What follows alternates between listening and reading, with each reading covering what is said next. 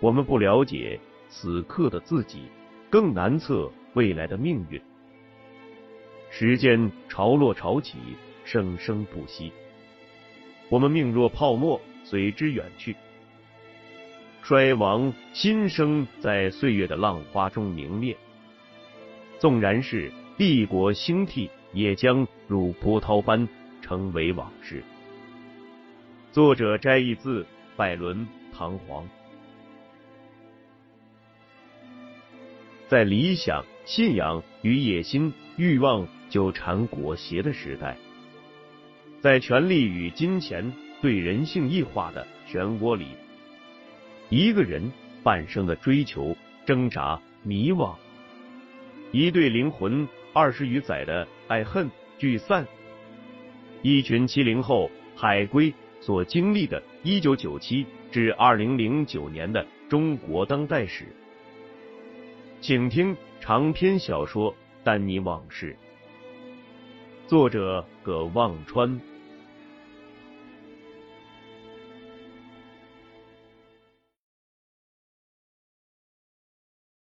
谭军把林欢的事告诉丹尼后，他又托那个告诉他消息的朋友继续打听。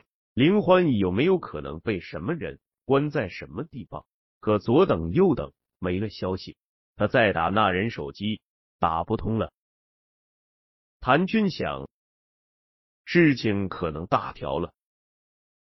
他告诉陈阳，他要出去几天，让陈阳在家看好天儿。最后叫上他从深圳带来的两个搬家兄弟阿强和阿伟，就去赶飞机。到了中州，他没去找丹尼，而是去了一个他潮州远房亲戚开的高档海鲜酒楼。这里往来的三教九流多，也许能打听到什么消息。据之前谭军已打听出来，负责林欢天使城堡那片地拆迁和前期施工的是中州的两家建筑施工公司。中州的这个远房亲戚告诉谭军。这两家公司分别是中州本地的刘姓两兄弟开的。这两个人中的弟弟是酒楼的熟客，前两天还在酒楼请过客。那个亲戚把刘某弟弟的手机号给了谭军，谭军打电话给这个刘某弟弟说，他们是北京的一家房地产公司，计划在中州开发项目，想跟刘某弟弟谈谈合作。约在潮州海鲜酒楼。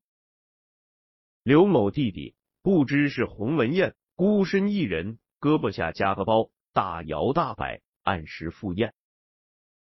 谭军元吃不准，是不是这家伙绑了林欢？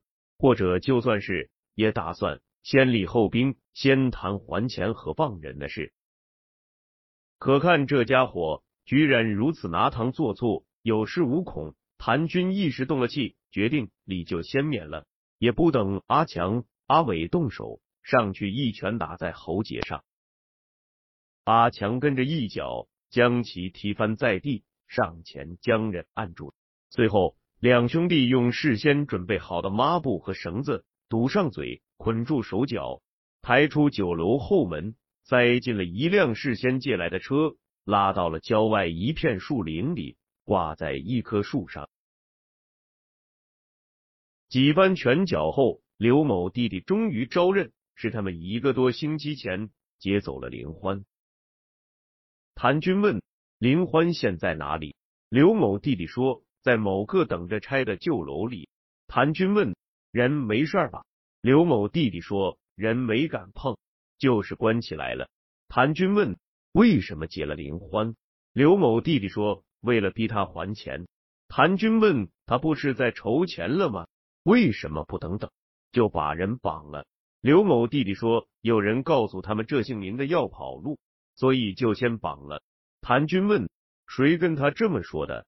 刘某弟弟说是有人从某个银行的副行长那里听说的。林欢的房地产公司在那家银行的资金账户被冻结了。谭军问完了，和两个本家兄弟商量一下，怕夜长梦多，来不及再叫人了。三人咬了咬牙，决定闯一趟虎穴救人。他们把刘某弟弟放下来，又堵了嘴，塞进汽车后备箱，就往他们关押林欢的地方赶去。那栋楼在一个已搬空了、等着拆的旧城小区。他们把车开到小区外，停了车，从后备箱里拎出刘某弟弟来，又抄出事先从亲戚那里借来的一条短铁鞭、两副加大加厚的钢护手，压着刘某弟弟往里走。左拐右拐，上了楼，来到关着林欢的那间屋子门口。谭军用眼睛里的表情询问刘某弟弟，刘某弟弟被堵着嘴。只好点点头。三个人又把刘某弟弟踹翻，捆上脚，转身两脚就踹开屋门，冲了进去。对方屋里也有三个人，正靠墙打躲。忽然门开了，见冲进来三个穿的奇奇怪怪、五颜六色的人，吓得跳起来。里面的三个也都带着家伙，顷刻间六人打作一团。谭军跟两个本家兄弟从小是四处车站码头打群架练就的真功夫，一交手就占了上风。可这面三个人中，有人一边打一边冲着外面大声喊人，没两分钟，不知从哪里又冒出来两个人。谭军和两兄弟三个打五个，有些吃力。阿强和阿伟都挂了彩。正难解难分，忽然又冲进来一帮人，纷纷大喊：“都住手！”谭军一看，认出领头的一个人是丹尼。江凯跟丹尼说的那个能帮他救林欢的人是冯宽，在全国各地，尤其是大中城市，能跟红白黑各道都说得上话、打得上关系的是房地产开发商。那种跨区域的房地产开发商，往往跟各地的红白黑各条道都能说得上话。冯宽在中州并没有项目，可是他能七拐八绕找到关系。接到江凯的电话，冯宽答应的很痛快，第二天就来了中州。他见到江凯才知道，江凯要他帮忙找的是一女的。冯宽一听，乐开了花。误以为是江凯的某个神秘女友，就自以为是的说：“明白明白，有些事你不好出面，我来我来。这种帮着英雄救美的事，哥们特爱干。”冯宽花了一天时间打听出来，谭军用了一顿拳打脚踢了解到的情况。不过还有些别的，那就是林欢得罪的。是新任副省长黄国平，那个银行的副行长给刘氏兄弟放话，可能就是黄国平安排的。冯宽还有一半情报，先没告诉江凯和丹尼，那就是林欢是以前那副省长张千明的女人，而黄国平整林欢是为了逼林欢交代出张千明的问题。另外有件事。也让冯宽很惊讶，林欢比江凯还大两岁。冯宽没见过林欢，前思后想也搞不明白江凯干嘛对这么个老女人如此上心。冯宽这半份情报，让江凯误以为黄国平整林欢只是为了得到这个女人，他心里立刻来了气。一个副省级干部因为好色，居然出这么个损招。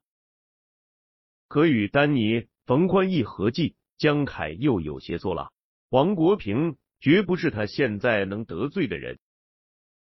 冯宽问江凯：“这妞对你那么重要吗？”江凯转过头问丹尼：“重要吗？”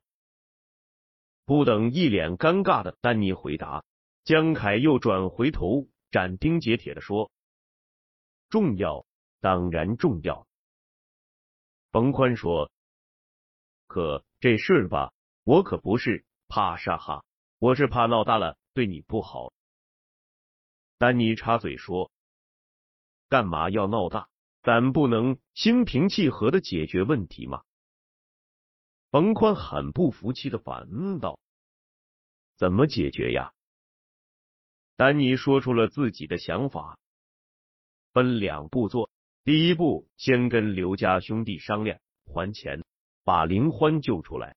第二步，江凯和丹尼一起去找黄国平，装作不知道这里面有黄国平的事，就说江凯和丹尼的长兴资本之前就在跟林欢谈那块地的合作，现在主管领导换了人，特意来征求黄国平的意见。然后再说，这次来中州，听说自己未来的合作伙伴不知何故被人关了呢，没打招呼就出手去救人，请黄国平在中州地面上帮忙关照一下，这样就算是江凯和丹尼一起出面求黄国平外个人情，黄国平也算有面子。江凯听完，一拍大腿说：“此计甚妙。”冯宽对丹尼冷笑道：“这都什么呀？就妙？你以为黄国平那么好糊弄啊？没那么简单。”冯宽只好把没说的另外半份情报也说了出来。这女的是原来内副省长张千明的女人，这黄国平就是顶了那张千明的位子。他因为怕那张千明卷土重来。这次是一不做二不休，要让张千明翻不了身，所以变着法儿想逼这女的把张千明干的那些个糟事儿都说出来，才出此下策。他转头对江凯说：“我还真没看出来，您还好赶个这时髦。哎呦喂，这都三张多了。”冯坤差点脱口而出：“这草比牛还老。”忍住改口道：“哥们，咱什么妞泡不到啊？我知道天上人间那些个你瞧不上，咱可以去北京电影学院、中戏，哎，清华、北大正儿八经的大学生，可以吧？干嘛非趟这一趟子浑水呀？”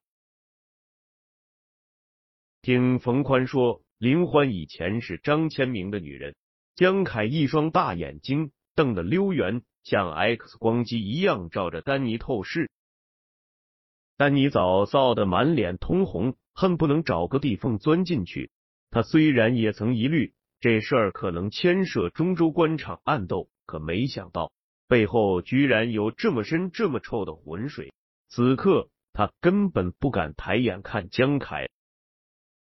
江凯看了一眼不知所措的丹尼，低头琢磨了一阵，抬起头对冯宽说道。这事儿我管定了，咱先救人。冯宽来中州时带了北京某区刑警队的俩哥们，二人一看就是经常帮冯宽做事的警油子。冯宽不让江凯出面，自己和丹尼带着两个警油子，先找刘氏兄弟的哥哥见了面，两个警油子把公安证。给刘某哥哥一亮，冯宽才开始说话。他告诉刘某哥哥，是他已打听清楚了，林欢就是刘氏兄弟绑的，就关在某个地方。他们也不去抢，让对方放人。钱的事情可以商量。刘某哥哥看见两个警察，也分不清这是北京的还是中州的。又听冯宽说的分毫不差，个头先矮了半截。但一口咬定要先还钱，而且欠了快一年了，要利息。丹尼说利息一分没有，欠款可以都还了，但先给一半，剩下一半放人以后给。刘某哥哥说可以，但要先见到钱再领他们去。丹尼立刻去银行把七十五万转到了刘某哥哥的账户，然后几个人开着车。去刘氏兄弟关林欢的地方。江凯听说谈妥了要去救人，来了兴趣，一定要跟着去。几个人开车来到那个小区，看见外面停着一辆桑塔纳，他们停了车进去，刚到楼下就看见一个人气急败坏的从楼门里跑出来。刘某哥哥一把抓住那人问：“咋回事？”那人喘着气说：“刚接完你电话过来，不知从哪儿来了几个广东佬，在上面抢人来，还都是练家子。不行，呃，得去再叫几个人。”刘某哥哥一听，也不管那人了，抬脚就要上楼。丹尼先急了，一把推开刘某哥哥，往楼上奔去。冯宽听说有人在上面打架，眼睛放光，催着俩警油子赶快上。江凯急着看热闹，也紧紧跟着。几个人来到楼上，见一个人捆得像粽子一样，在地上扭来扭去。刘某哥哥一眼认出是自己的弟弟，连忙上去掏抹布解绳子。丹尼撇下这二人，往屋里去。一进屋。就看见已杀红眼多时的谭军，马上明白了，大喝一声：“都住手！”谭军一看是丹尼，顿时精神大振，大喊道：“阿星、林欢就在屋里，同我干了这帮衰鬼仙！”丹尼和两个警油子急忙上去，把几个人架开。两个警油子亮出公安证。对方一看是警察，五个人里先有三个撒腿就往外跑，连滚带爬下楼逃走了。剩下的两个早被打飞了牙，瘸了腿，靠在墙角不敢出声。谭军和阿强、阿伟见有警察，也住了手。江凯和冯宽这时才踱着方步进屋来。江凯一眼就看见了一身七歪八扭。瓦萨奇、古奇和美斯标志的谭军心中好奇，这么个俗物怎么跟丹尼混在一起的？丹尼连忙推里屋的门，门是关着的，推不开。他回头问靠墙站的一个人为什么不开？那人捂着嘴，结结巴巴的说：“前天就从里面给堵上了，他们也推不开，人肯定在里面。”丹尼正要喊林欢开门，谭军抬脚就踹，砰一声门开了，门板都弹了起来。丹尼用手扫着面前飞舞的尘土，往屋里走。刚一进门，迎面飞来一个东西，他下意识的一躲，那东西砸在门上，是一块不大的砖头。丹尼这才看见一脸怒气冲冲、凶恶的像头母狼一样的林欢。林欢也看见了丹尼，一下子怔在原地，手里的另一块不大的砖头掉在地上。丹尼扫了一眼屋里，见里面没其他人，满地的砖头石块。他刚想开口说话，林欢却径自往外走，把挡着路的丹尼推到一边。刚出门，他身体一晃，险些栽倒，被谭军上前扶住。丹尼也跟出了屋，一把薅住墙边一个人的脖领子，厉声问道：“你们把他怎么了？”那人吓得说不出话来了。冯宽对所有狗屁倒灶的事情都很在行，他慢悠悠、非常专业的开口道：“架起什么哄啊？这都看不出来，饿的。”刘某哥哥这时。扶着松了绑的刘某弟弟进门，刘某弟弟看见谭军上前就要厮打，被他哥抱住。刘某哥哥问丹尼道：“这咋算呢？你人把我弟打了，不能白打。”丹尼想了想，咬牙说道：“再给你加五万，这算就这么算了。”谭军一听不干了，开口道。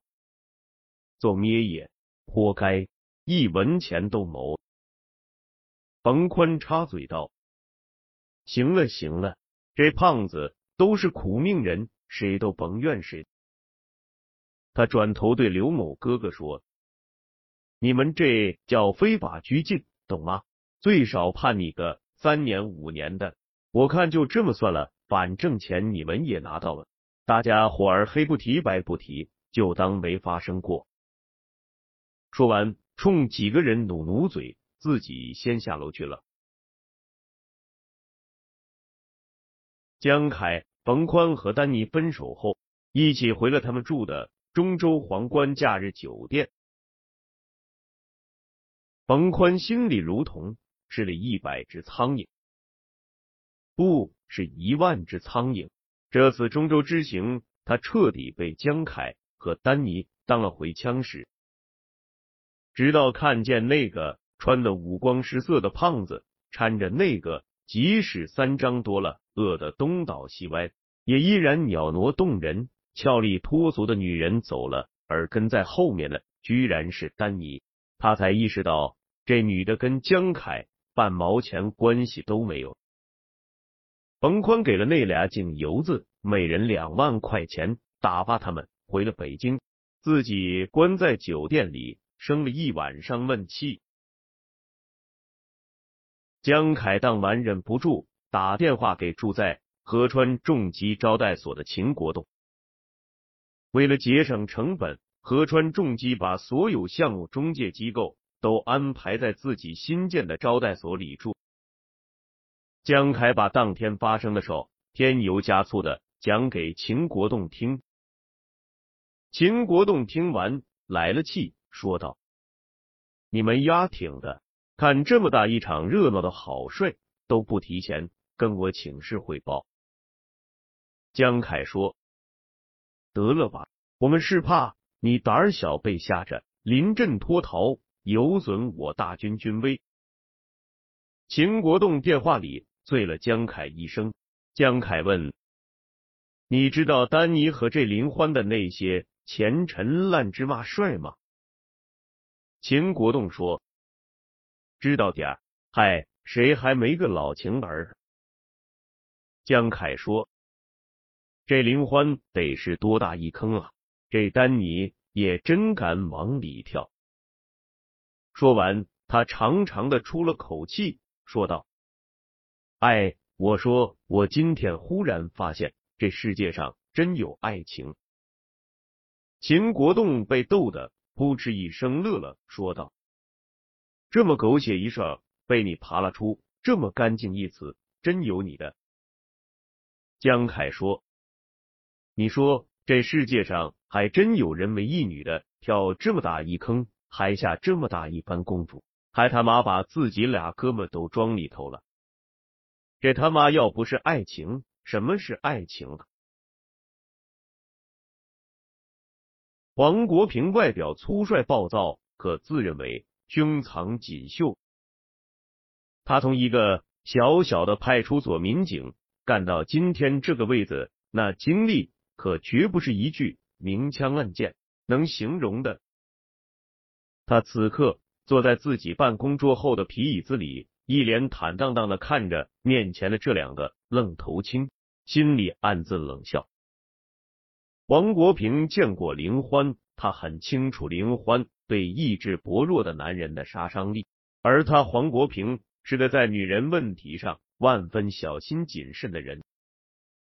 正因为如此，他一直非常看不起张千明，不但沾花惹草，而且还让花花草草出面为自己做生意。张千明还在位子上的时候，黄国平就已经开始算计。如何通过林欢搞倒张千明？面前的这两个人，在他眼里都还是孩子，居然为了这个女人来摸他黄国平的老虎屁股，真不知天高地厚。黄国平听完了江凯和丹尼一唱一和、掷地有声的一番戏词，有了两个判断：第一，这两个人搞出这件事，肯定没告诉他们各自。背后的靠山。